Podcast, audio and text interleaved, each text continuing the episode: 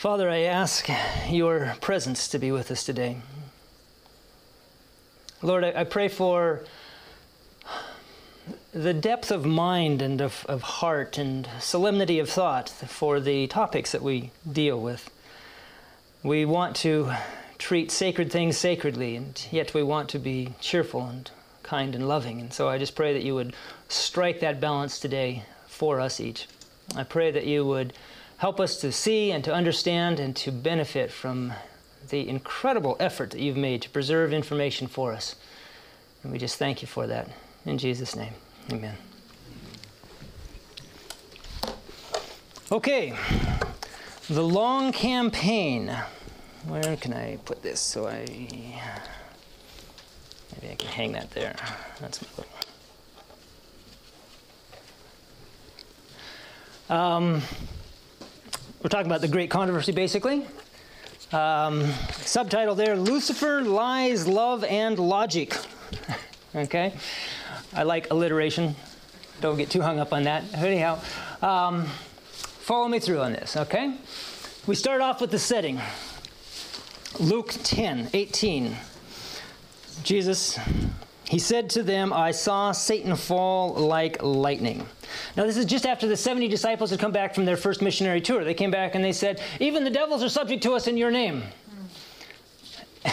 And Jesus said something that to me has always been a, a complete non sequitur. I hadn't, you know, what do you say that for? I mean, you know, it's a nice thought, but how did it ever fit there? You know, the devils are subject to us in, in your name. And he says, I saw Satan fall like lightning from heaven.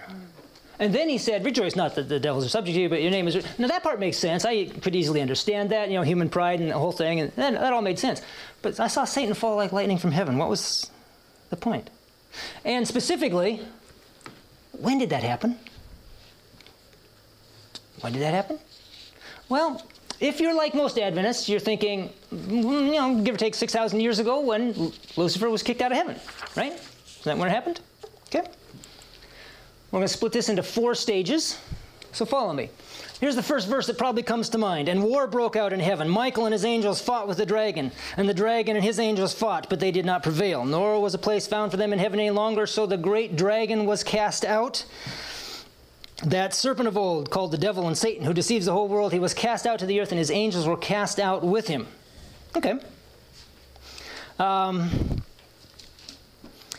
but, but notice something. We were talking about, I saw Satan fall like lightning from heaven, and this verse doesn't say anything about falling. It, it talks about being, where, right? Cast out. Okay? So is Satan's fall from heaven the same as when he was cast out? Just, you know, two different expressions. Are they, are they really the same thing? Some, something to think about. Okay?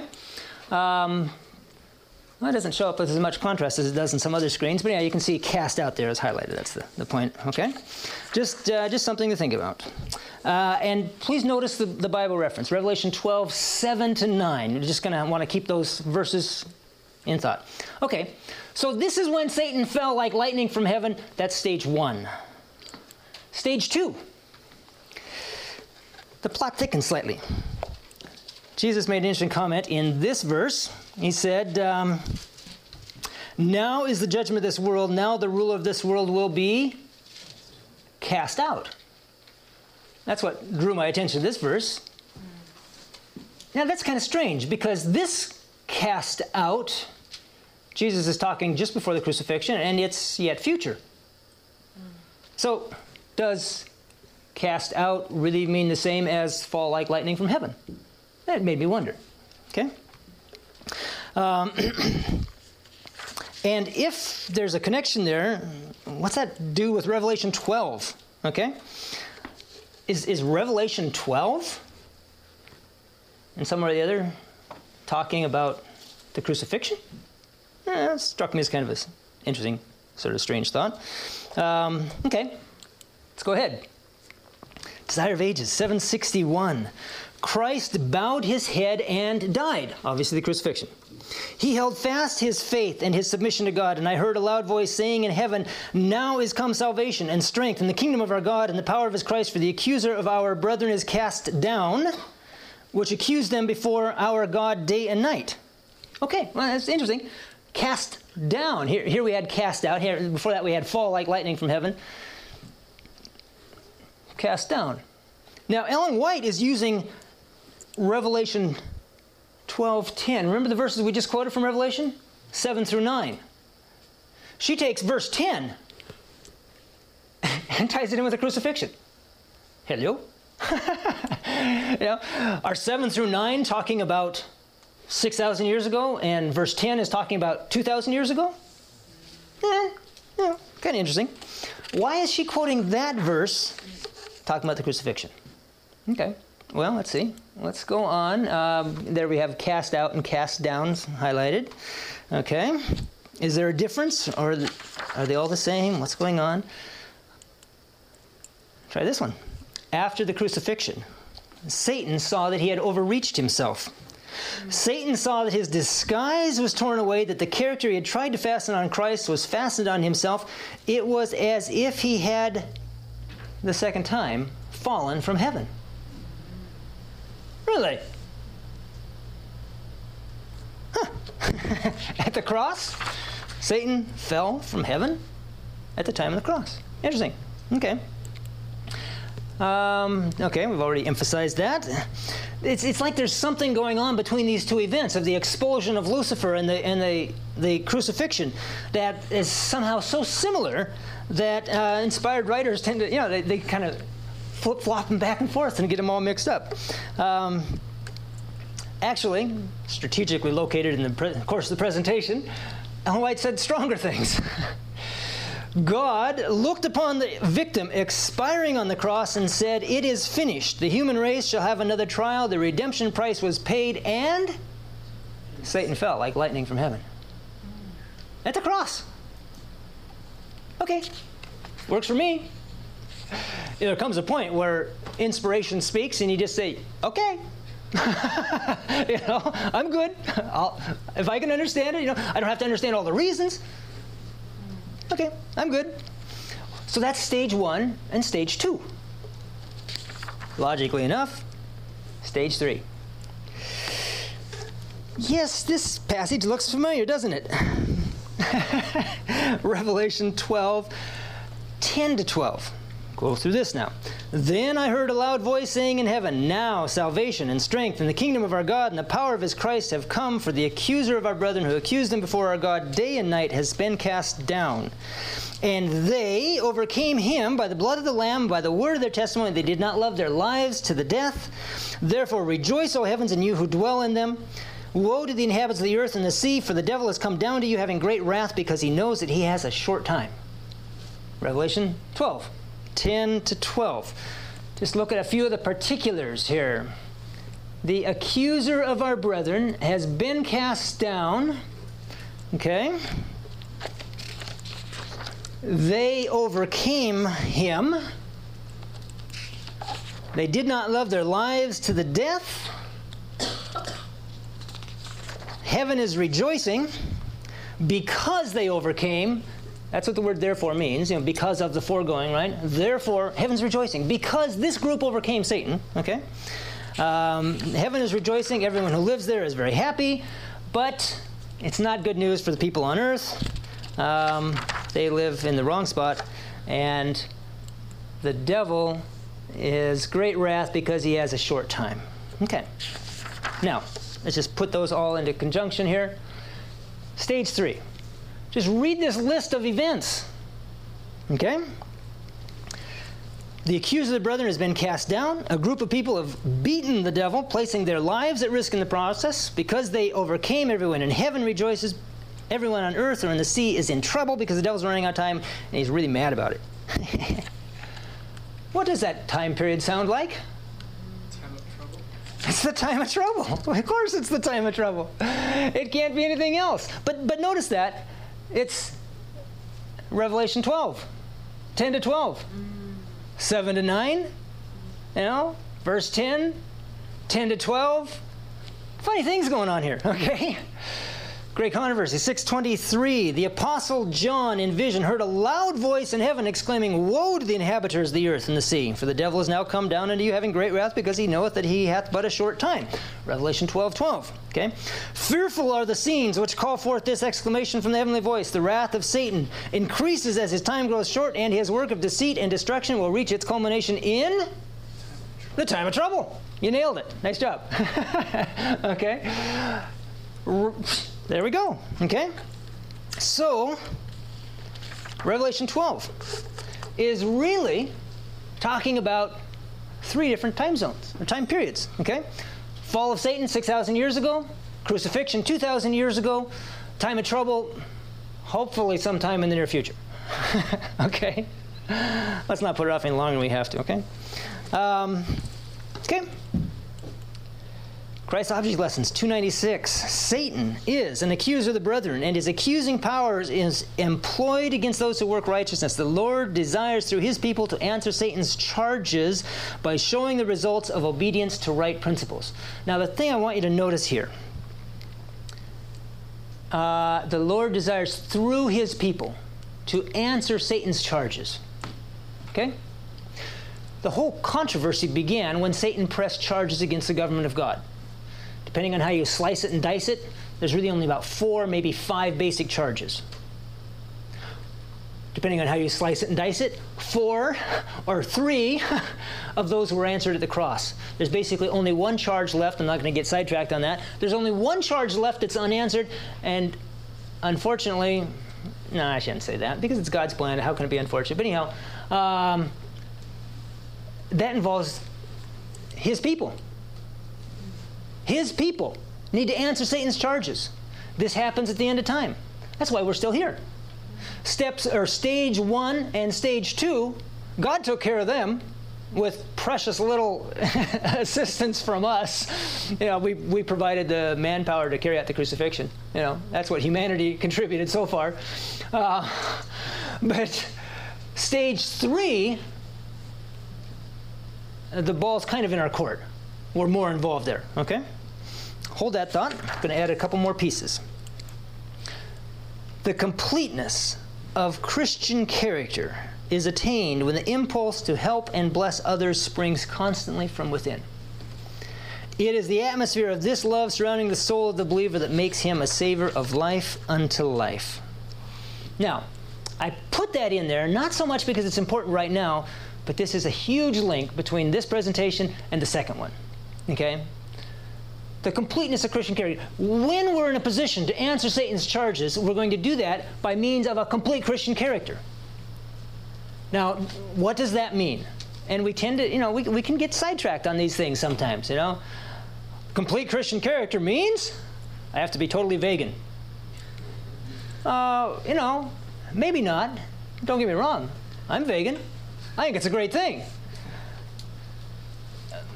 It would be tough to, you know, say that somebody who occasionally ate a piece of fish, like the morning after he was resurrected type of thing, you know, uh, didn't have a complete Christian character. You know? I, I, wouldn't want to try and pin that charge too tightly there, okay?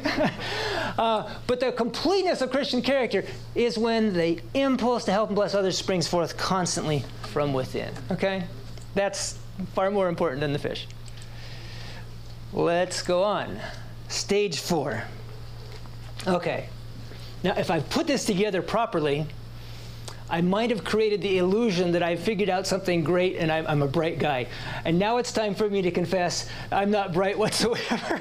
I didn't really figure anything out other than finding a few little references, okay? Um, but I want to make a point out of that, and that is it's really, really, really easy to look smart when you just stick with God's Word, okay?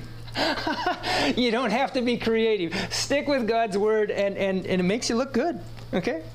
Um, there's a lesson in there somewhere. Okay. Here's where I found part four. it, it's kind of like right back where we started, okay? Like the apostles, the 70 had received supernatural endowments as a seal of their mission. When their work was completed, they returned with joy, saying, Lord, even the devils are subject unto us through thy name. Jesus answered, I beheld Satan as lightning fall from heaven. The scenes of the past and the future were presented to the mind of Jesus. Oh, really? Past and future? Well, of course. the crucifixion was still future, okay? Right? The scenes of the past, that's easy. That's, that's you know, well, 4,000 years before that, Lucifer being expelled, okay? Going on. He, Jesus, beheld Lucifer as he was first cast out from the heavenly places. That's definitely in the past, stage one. He looked forward, future, to the scenes of his own agony when before all the worlds the character of the deceiver should be unveiled. He heard the cry, It is finished, announcing that the redemption of the lost race was forever made certain, that heaven was made eternally secure against the accusations, the deceptions, the pretensions that Satan would investigate. Instigate, excuse me, instigate. That was the near future. It said scenes of the past and future were presented to the mind of Jesus, okay? Past, near future, that's stage two, okay? Beyond the cross of Calvary, with its agony and shame, Jesus looked forward to the great final day when the prince of the power of the air will meet his destruction, the earth so long marred by his rebellion. Jesus beheld the work of evil forever ended and the peace of God filling heaven and earth. That is stage four. That's after the millennium. Okay? That's stage four. We'll come back to stage three. Okay? Henceforward, Christ's followers were to look upon Satan as a conquered foe. Upon the cross, Jesus was to gain the victory for them. That victory he desired them to accept as their own. Now, that's a more veiled reference, but that's stage three right there. When God's people accept Jesus' victory as their own, internalize it, and live it, wham, thing wraps up, time of trouble. Okay? You know, second coming, we're out of here. When we appropriate Christ's victory to ourselves. So there you go. Stages one, two, one, two, four, and three in that order. Um, handed to me on a silver platter, which is why I say, no, I'm really not that smart. Um, you know, I have a, a, a, quick sales pitch. Dr. Bischoff is, has got the CD-ROMs, the Ellen White CD-ROMs for $20. You know, incredible price uh, sell your tennis shoes or something, but go home with one of those CD-ROMs, okay? you you got to do it. It is so so great. You know, you can just type something in your computer and you pull up all sorts of you know, strange, obscure manuscripts, sources from the Spirit of prophecy that you'd never stumble upon. You know, things like like this this great statement here that I got from Desire of Ages. You've got to be kidding. How many times have I taught that book and have gone over that and never seen that passage? It's right there. It's on page 490. okay? Stages one, two, three, and four, right there. Desire of Ages, page 490. Okay. Let's go forward. Quick recap. 6,000 years ago, the members of the Godhead understood Satan's plans and arguments and rejected them. He was expelled from heaven. 2,000 years ago, angels and unfallen worlds understood Satan's plans and arguments and rejected them. He fell, it was as if he fell the second time from heaven. Okay? Near future, hopefully, I'm trying not to be too cynical. The 144,000 will understand Satan's plans and arguments and will reject them. A thousand years after that, the wicked will understand Satan's plans and arguments. Remember the big panorama? Okay? The wicked will understand the whole thing, and they will understand his plans and arguments, and they will reject it. Who's he got left on his side? He is entirely, completely isolated.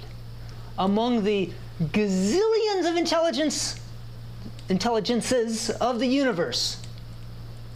The side or the score has been reduced to one to a whole whole lot more. Okay?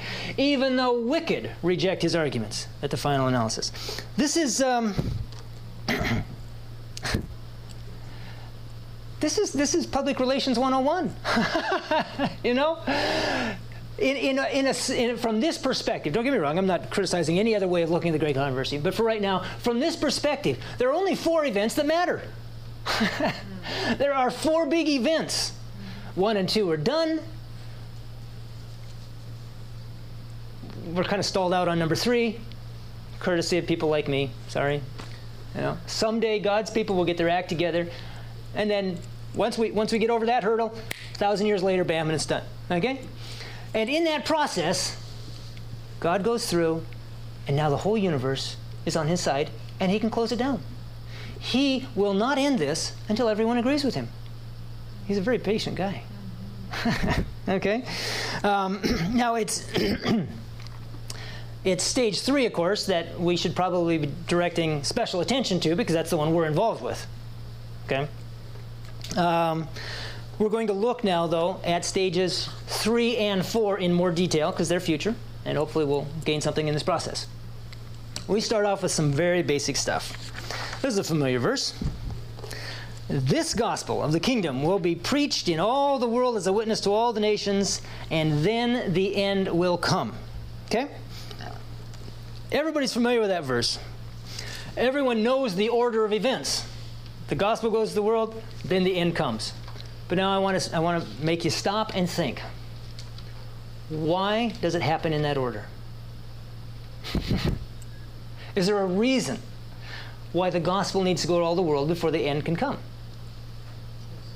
Now, you're probably thinking that's so everybody has a chance to be saved. Now, maybe you're not thinking that, but I'll forgive you if you are. Because that's not the reason. God does not need everybody to know the gospel in order to give them a chance. He's been dealing with unevangelized casualties for thousands of years already. I mean, you know, how many people have died where the missionary never got to? God has some system of judgment figured out. He can, he can handle that problem. He could handle it today. But there's a reason that the gospel has to go to all the world first. Okay? Um, okay. So that's what we're going to look at is why the gospel has to go to all the world. But before we do that, I have to ask another question. Which gospel is this gospel? Uh, the everlasting gospel, okay? But just follow. I know it's kind of a it's kind of a flaky line of, of reasoning, but just humor me for just a moment. If the Pope could preach some sort of a um, evangelistic series that was broadcast every person on earth, would the end come? Is his gospel this gospel? Yeah, I'm not thinking it is. How about Benny Hinn, Jerry Falwell, James Dobson, Joel Osteen, or other people in that category that I don't know? I don't really know these guys either, tell the truth. I don't spend a lot of time with them. Um, if they could preach to everybody on earth, would that, would that do it? And I'm thinking, uh, I don't think so. Okay? What I want to get across here is that there is not only a quantitative element of taking the gospel to the world, there is a qualitative element. Does that make sense? It's not just that everybody in the world heard something, it's that everybody in the world heard the right thing. Okay. Let's get a little closer to home here. What about Jan Paulsen or Dwight Nelson or Doug Batchelor or Mark Finley or David Asscherick or, and my name doesn't belong on that list, but anyhow, I put it there anyhow. You know, could I preach the gospel to all the world? Would that end it? I'm going to be honest and say I, I don't think so. I don't think I yet understand all that needs to be understood of this gospel. There's more to learn, there's more to figure out. God's people are growing in their understanding, okay? The younger ones here. You know, I've, I, it just like so it discourages me when I see young people who come along and they, they're somehow they're left with the impression that the gospel is this yeah, yeah, yeah. It's a piece of history, right? You know, that was all figured out 2,000 years ago, type of thing. You know, and it's like, yeah, well, we're just kind of marching in place until something happens. You know, but you know, this is this is that's that's, that's wrong. that's just totally wrong. Okay, this is the most di- active, dynamic field of endeavor you could possibly sink your life into. You want to be a scientist? Good. Figure out the science of salvation. You know, you want to be an adventurer? Fine. You know, go that way. You want to, you know, whatever you want to do. You know, there's something for you in this field. Okay? The point is, this gospel has to be complete, mature, and powerful enough to bring on the end. Okay? To whatever extent my gospel falls short of having that kind of power and influence, I fall short of finishing God's work. Does that make sense? You'll understand more later, okay? In the Lord's service, quality is always more significant than quantity. Our failure, my failure, to master the science of salvation is the greatest holdup in the great controversy today. Something is holding up the progress of things. It's at least partially my responsibility. Now we go to Scripture and try to find where we're at in this process. After these things, I saw four angels standing at the four corners of the earth, holding the four winds of the earth, that the wind should not blow on the earth, on the sea, or on any tree. Then I saw another angel ascending from the east, having the seal of the living God, and he cried with a loud voice to the four angels to whom it was granted to harm the earth and the sea, saying, Do not harm the earth, the sea, or the trees, till we have sealed the servants of our God on their foreheads. And I heard the number of those who were sealed 144,000 of all the tribes, the children of Israel, were sealed. Revelation 7 1 to 4. Okay, so what's holding things up? See. Waiting for the seal. Okay? It's the sealing of God's people that is holding up God's, or I should say, the, the unsealedness of God's people that's holding up the plans. Everybody with me? Make sense? Okay? Now, in a weird little play on words, not only is our lack of being sealed holding up God's plans, it's also holding up Satan. As in, he's not falling from like lightning from heaven, okay? He's being held up by our slowness in, in progression here, okay? Just a little play on words. Don't take, take me too seriously theologically there, okay? Uh, Satan started falling a long time ago, but we, you know, we kind of propped him up there for a while. That's, that's my idea, okay? Why can't God's plans go forward without the sealing? Why can't they? Why can't God just say, yeah, you know, we're done with this? You know, we grow up with the thought, it's a good thought, it's a valid thought, that God is powerful and he can do anything. God cannot do anything in the unqualified sense of the word. He can't move the plan of salvation forward without our seal, without our, our being sealed. He can't win the heart of someone by force. There's some things God can't do. So, what is it with the sealing? What makes it necessary? And what does the sealing accomplish? Okay? Everybody with me? Okay, nod heads vigorously. Okay, good. Okay. So, what does the sealing do? It accomplishes something. It's not just it's not just there for window dressing. It's there because it's an inherent part of the program. Okay? Notice this verse. To the intent that now the manifold wisdom of God might be made known by the church to the principalities and powers in the heavenly places. Okay? Notice it says by the church. Okay? Somehow, the church, the church, excuse me, the church, people like you and I, will provide a demonstration of the manifold wisdom of God that is so different from anything else that's ever been seen that the principalities and powers in the heavenly places learn something new. Did you hear that? You ever want to be a teacher? It's not all bad. I did it for 20 years. You know, it's got its ups and downs. The greatest lesson that a human being's ever going to teach is when God's people manifest His manifold wisdom to the everlasting education of the principalities and powers in heavenly places. That's a cool thought. I like it. Okay? That demonstration is going to be made through the ceiling. Not, not that sealing. the ceiling in the forehead, okay? Oh, I, I, yeah, I take words too literally sometimes. I start talking about through the ceiling, and it creates all sorts of distracting visual images. Um, the sealing of God's people provides this demonstration, okay? Well, what is the wisdom of God?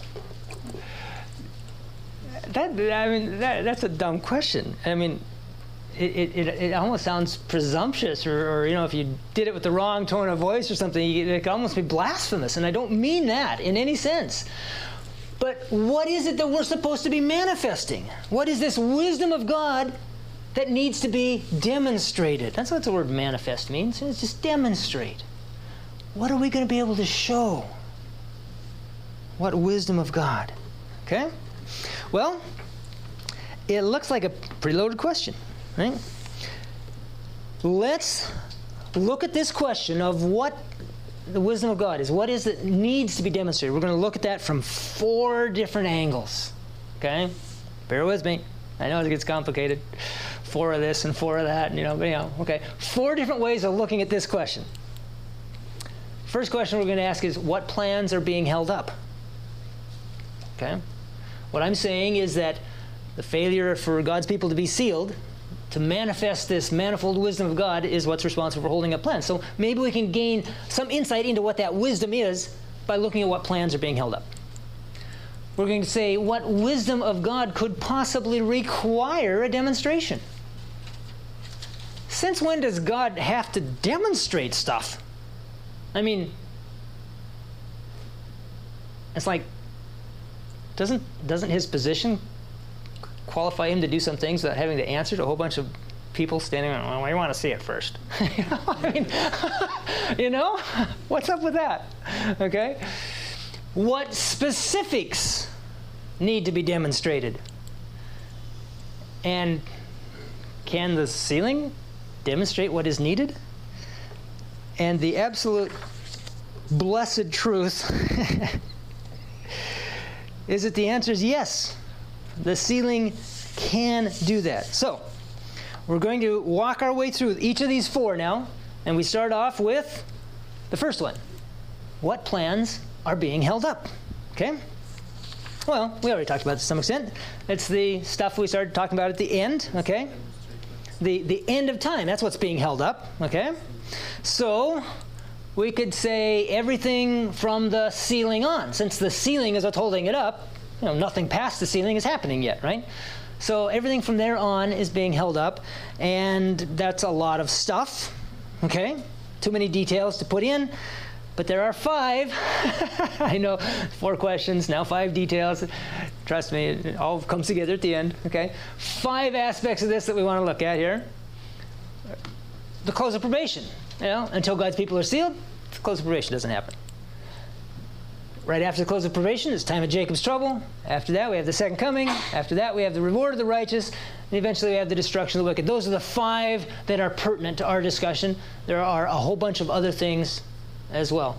And incidentally, I see some of you furiously writing notes. Bless your hearts. That's very, very, very flattering. Um, if you're interested, I'll be happy to make this, these slides available to you. You know, if you have a, a jump stick or something, you know, so you know you can I don't want you to die of writer's cramp. I can't, I can't take notes on my kind of conversations or whatever. Anyhow, okay, okay. So hold those five things in your mind. We'll come back to them. We're going to move on to our second of these four, and that was what wisdom of God could possibly require demonstration. Who's this being demonstrated to? The principalities and powers of heavenly places. That's, that's God's team. That's a loyal audience. God has to demonstrate stuff to a loyal audience? What's up with that? Okay? Don't they trust Him? Well, yeah, they do. But God is so loving. He says, There's some things I'm just not going to do until you can see it and understand it. I, I just, you know, it, it's cool. I want to make sure you're tracking with me, he says. So I'm going to make sure you understand all this before we move on. It's kind of like, who is it? Jacob, I think, coming back, you know, to the land of Canaan. He moved no faster than the, the little sheep could, you know. okay. Um, okay, so what wisdom of God could possibly require demonstration?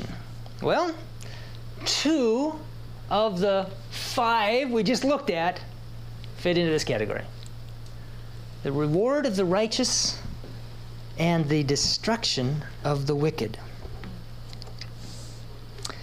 Okay, why? Well, because those two things happen to be the things that Satan is arguing about. Okay? They're very, very core to the, the great controversy itself. Satan says, God, you need to forgive me or change the law so I'm not guilty. And God says, I can't change the law. And you're beyond forgiveness. And Satan says, Yeah, but what about these people? You keep talking about taking them to heaven. They sin too. How can you do that? Okay? Well, okay. But still, that's Satan's argument. But the righteous angels, too. They have some really good reasons to be concerned about this. Number one, I'll use Gabriel's name since that's really the only angel name that I know. If Jesus came up to Gabriel and he said, Gabriel, I've got a plan. I'm going to bring that Fiedler guy up here and I'm going to put him in the mansion next to you. Gabriel is no fool. And he would be saying, Whoa, I don't think so. I know that guy. I've watched him. You don't want him up here, Jesus. And they don't. That's where sin began. Lucifer and Gabriel were best friends. Gabriel still loves Lucifer. Not his sin. And it's going to break Gabriel's heart when Lucifer dies. They don't want that in heaven. So the angels have very good reason to be worried about the reward of the righteous. Let's not do this all again. and the destruction of the wicked, those are their friends. It's kind of like the Civil War, you know? We had brother fighting brother. Okay. What specifics need to be demonstrated? Little illustration. Suppose a math teacher gives his class a test and everyone flunks. That's bad. Everyone flunks. But then the teacher says, seven of the students are going to get a passing grade anyhow. Well, your curiosity would probably be raised, and you would say, Why is that? they all flunked.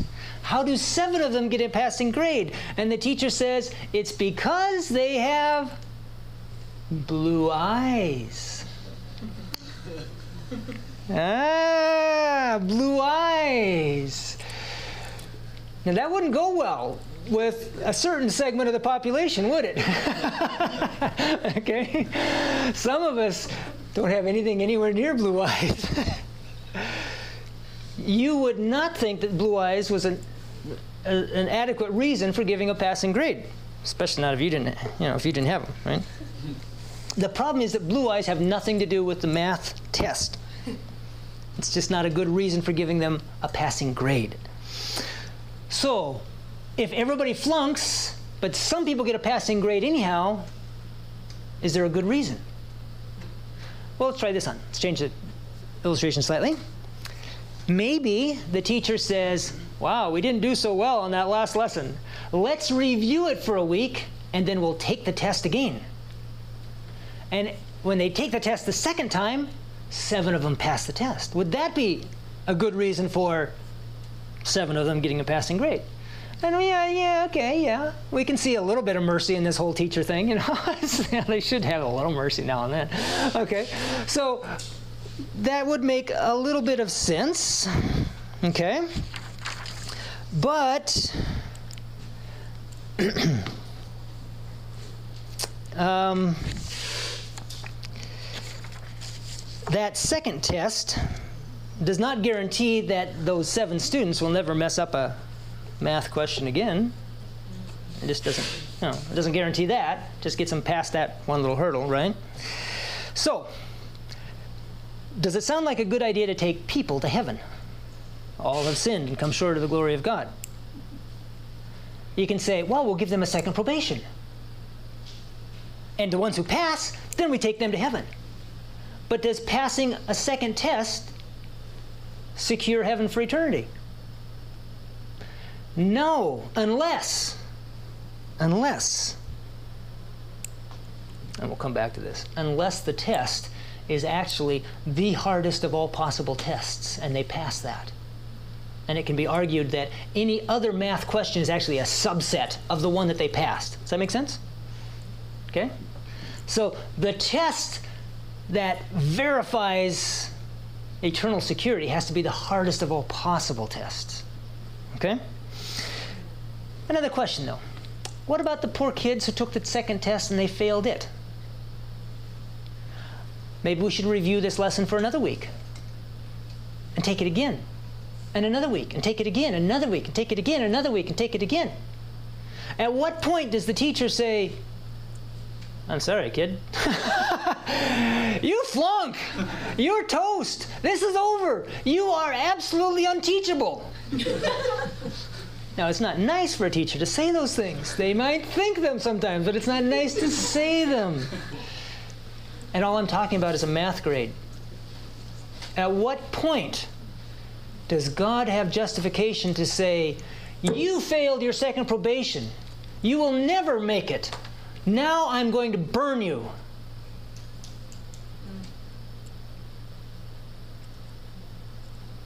Couldn't they make it with another pro- another period of time? Another review? Remember, Lucifer is Gabriel's friend. Gabriel is arguing for Lucifer. Not, you know, I'm not saying Gabriel saying, oh, he really should be in heaven. I'm not saying that. But Gabriel is standing up for every, every possible hope and chance for his friends. That's what love does. That's what judgment does, by the way. Old Testament sense of judgment was always defense of the of the accused. Okay? But anyhow, okay. How can you say that you've failed forever? Well, to justify his government's ruling on the reward of the righteous and the destruction of the wicked, God needs to do three things. He has to show that there is oops, he has to show that there is good reason some are lost and some are saved. He has to show that the people he wants to take to heaven are safe to have there. He has to show that there is nothing more that even God himself could do to help the wicked. If he can't show those things, what right has he got to ring the curtain down? What right has he got to take people like me to heaven? Gabriel, I trust, would object. okay? the saved must be saved enough, and the wicked must be wicked enough. Can the sealing demonstrate what is needed? Well, yes. Maybe I'm not surprising you with my opinion on that, okay? Basic information. The seal of God is contrasted with the mark of the beast. A seal, an official sign of authority, gives the essential information, name, title, jurisdiction of the individual organization or government it represents. Hopefully, these are not, you know, new thoughts to you. This information, the seal information, is found in the Sabbath commandment. The name is the Lord, titles Creator, jurisdictions, heaven and earth. You've heard all this before, probably. The mark of the beast is readily identified as the claim to have changed Sabbath to Sunday. Okay, everybody's good with that. The Sabbath is the seal of God's government knowledgeable, and determined opposition to God's authority in the form of Sunday exaltation is the mark of the beast. Okay? Little timeline, basic timeline. It's not complete, it's not to scale. Don't get hung up on any of those things, okay? Um, the seal of God is placed on the foreheads, in the foreheads of the 144,000 before the close of probation. There's the sealing. There's the close of probation, right? The sealing is before. Okay? The close of probation marks the end of Christ's work as high priest in the most holy place of the heavenly sanctuary. Okay? You know, I used to think of the seal of God as kind of like, you know, the heavenly seal of you know, housekeeping, good housekeeping seal of approval or something. You know, it's like, oh, or, you know, or like, you know, coming from a teaching perspective, you know, it's like a diploma. Oh, they passed the test. Let's put the seal of God on them. Good, yeah. You know, I've never yet handed out a diploma before finals. Any of you get one before finals? What's the point in finals? okay. Why is the sealing before the close of probation? Okay. Um, the conflict between the observance of Sabbath and the mark of the beast reaches its peak during the time of Jacob's trouble when those resisting the combined religious political authority of the world are condemned to death. Time of Jacob's trouble down here, okay? Remember? That's stage three in our four stages of the great controversy, okay? The time of Jacob's trouble. How did Jacob get into this? uh, it, I'm going to skip over this for the sake of time, but it comes from Jeremiah. That's where the name Jacob comes from, and that's a reference to Genesis when Jacob's wrestling and the man comes up and he wrestles with him till dawn, right? Okay? And he touches the hip, and his hip goes out of joint, and he realizes who he's been wrestling against, okay? This, this is, put yourself in this position. This is from midnight to dawn. Israel is over, over near the equator, reasonably close to the equator. Dawn can't be anything more than about 5.30 in the morning, any earlier than that. Have you guys ever been in a five and a half hour wrestling match? Huh? I never have. Okay. Five and a half hours we're talking about. And this is not International Olympic Committee nice guy wrestling rules. This is, this guy's trying to kill me, and my only hope is to kill him first. It goes on for five and a half hours. And then the angel touches him on the thigh, and it's, it's miraculous enough that Jacob realizes that the person he's been praying to nonstop for this whole time is the one whose nose he just flattened with his forehead, whose kidneys he tried to rip out with his elbow. You know?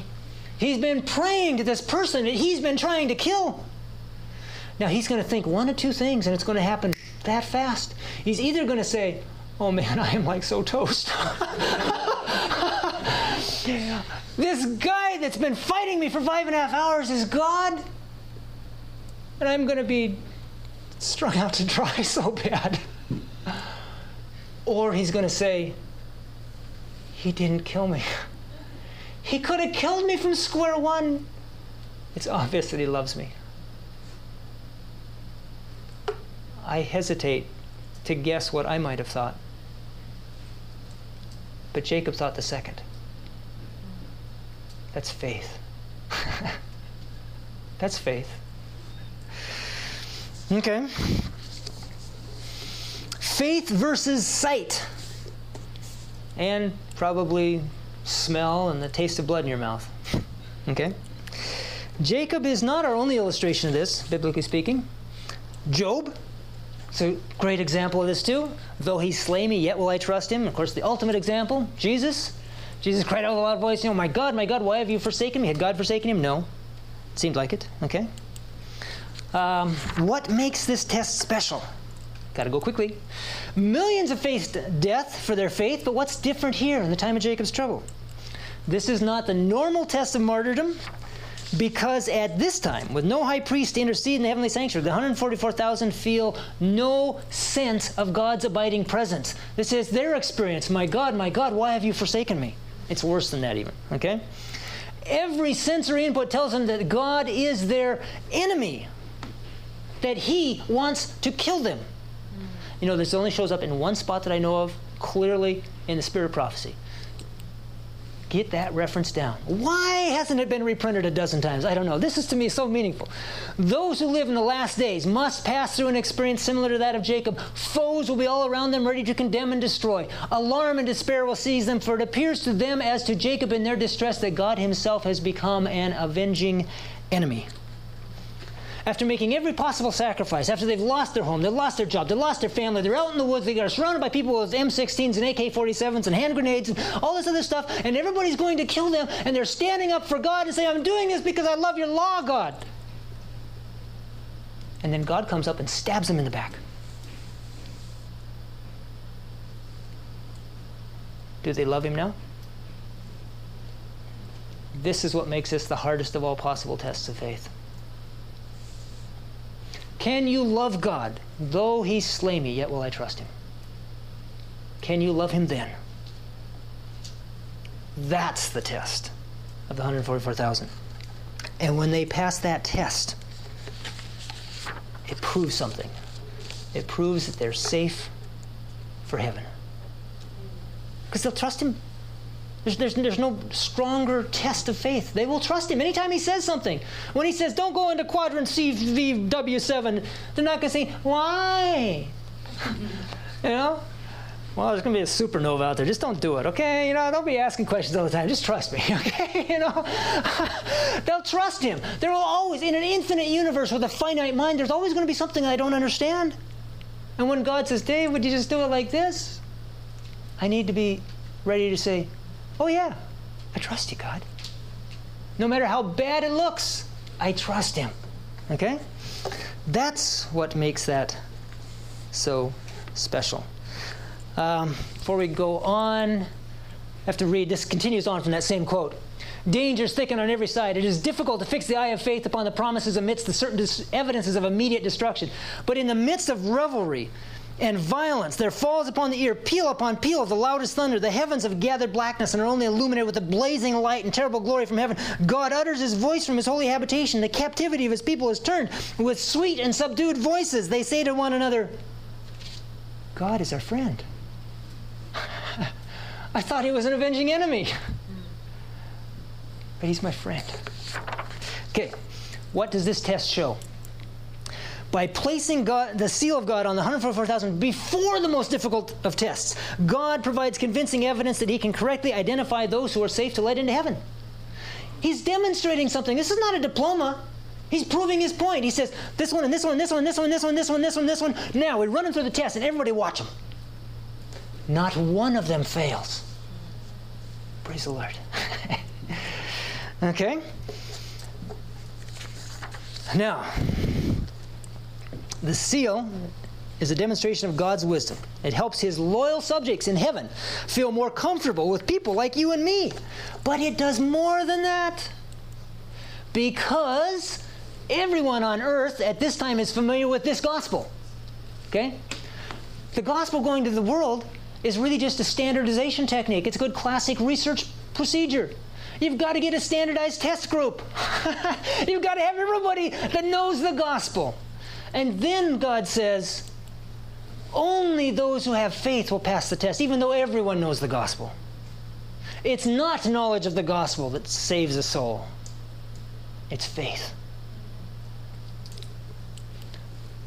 when only those who have faith pass and all those who have faith pass, God has just demonstrated that faith is necessary. I'm using this in a logic sense since anybody is into formal logic. Faith is a necessary condition of salvation, and faith plus a knowledge of this gospel is a sufficient condition for complete obedience. God has just proven that true faith, united with a knowledge of this gospel, always produces perfect obedience. That's so important. Because now, my buddy Martin Luther has a chance to get into heaven. Martin Luther didn't keep the Sabbath. He was all goofed up on infant baptism. He lived on roast beef, sauerkraut, and beer. He was German. yeah? He was not the most patient of individuals. He advocated killing all my ancestors. Thanks, Martin. Nice guy. okay? But he had faith. He had faith. And God now says, I can teach Martin Luther the details when I get him up here. I can explain this gospel of the kingdom when I get him up here. The investigative judgment has already found that he had true faith. Is it okay with everyone if I take him home with me? And there is no one on the loyal side of the whole universe that complains because righteousness really is by faith. Does that make sense? Righteousness is by faith. I know, you've probably heard that before, haven't you? It's kind of a good, catchy little title. But it is! right there. It's, that's how it's done, okay? Fast forward a thousand years. After a thorough examination of the books of record to answer every question about why this one or that one is not among the redeemed, the time has come to finish sin and sinners forever.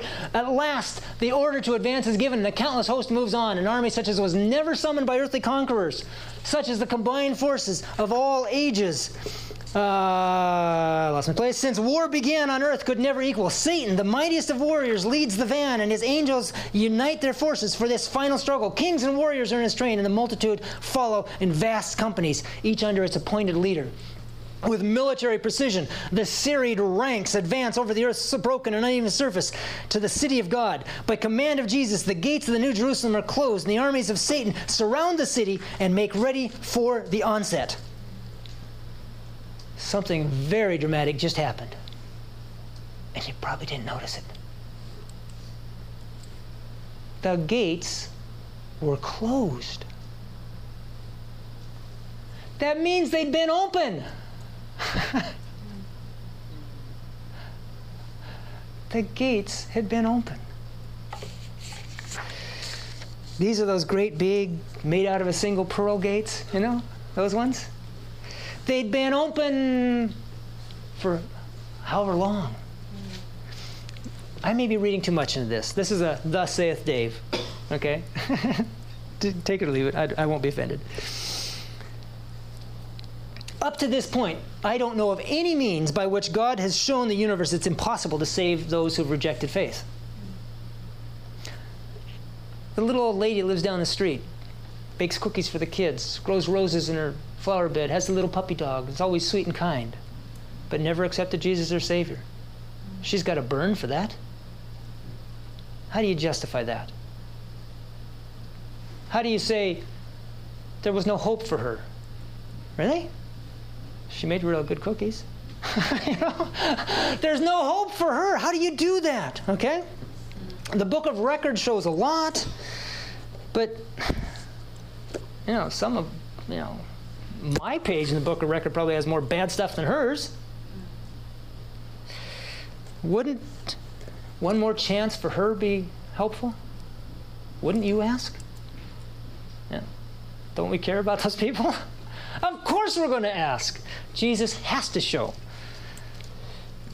Would Jesus, the one who is the same yesterday and today and forever, the one who said, Whoever comes to me, I will by no means cast out. The one who has no pleasure in the death of the wicked. Would Jesus let a repentant and trusting sinner into the city? And I'm going to say, I think he would. And that's why the doors were open. But you know what? Nobody came. The doors were open. I'm going to go a step further. I'm going to pretend. I'm pretending. I don't have a thus saith the Lord. I'm going to pretend that there were loudspeakers up there on the walls. Come on in. Please, come in.